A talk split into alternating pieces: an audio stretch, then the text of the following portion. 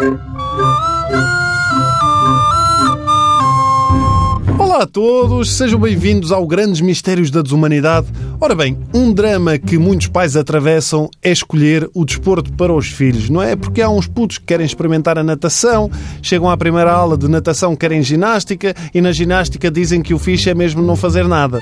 Sendo que as opções eh, são geralmente as mesmas, não é? Esta semana resolvemos elaborar aqui a lista dos desportos mais estranhos que efetivamente existem por esse mundo fora. Não vá um dos vossos filhos ou sobrinhos querer ser campeão no rebolar com um queijo por uma encosta abaixo.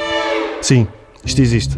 Mas, por exemplo, se o vosso petis for um miúdo mais virado para atividades intelectuais, mas ao mesmo tempo bruto que nem uma porta e a precisar de extravasar, podem sempre inscrevê-lo no boxe xadrez. E o que é o boxe xadrez? Como o próprio nome indica, é um desporto onde se joga xadrez e porrada mas não ao mesmo tempo. O que poderia ser interessante, um jogador, hahaha, checkmate, e o outro, checkmate, checkmate, pumba, e desatavam os dois à chapada. Não é bem assim.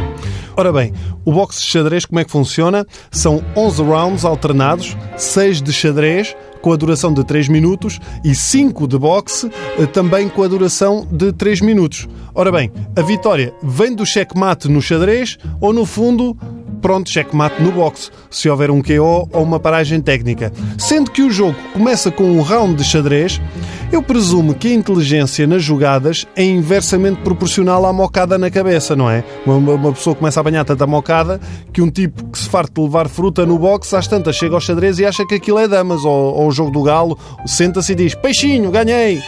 O mais engraçado é que os jogadores de boxe xadrez também têm cognomes como os lutadores de boxe, só que em vez de ser Pauli, Mãos de Ferro, Mendes ou Paqui, o mexicano Hernández, deve ser John, sodomizador de bispos Silva ou César super inteligente Carnera.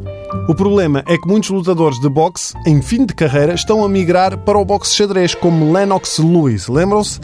E isto mete-me um bocado de medo, porque Vamos lá pensar aqui uma coisa. O que é que ganha primeiro? A inteligência ou a força? Sendo que o jogo começa com 3 minutos de xadrez, parece-me que é muito mais fácil um lutador brutamontes aguentar 3 minutos de xadrez do que um tipo super inteligente aguentar 3 minutos de morraços na cabeça.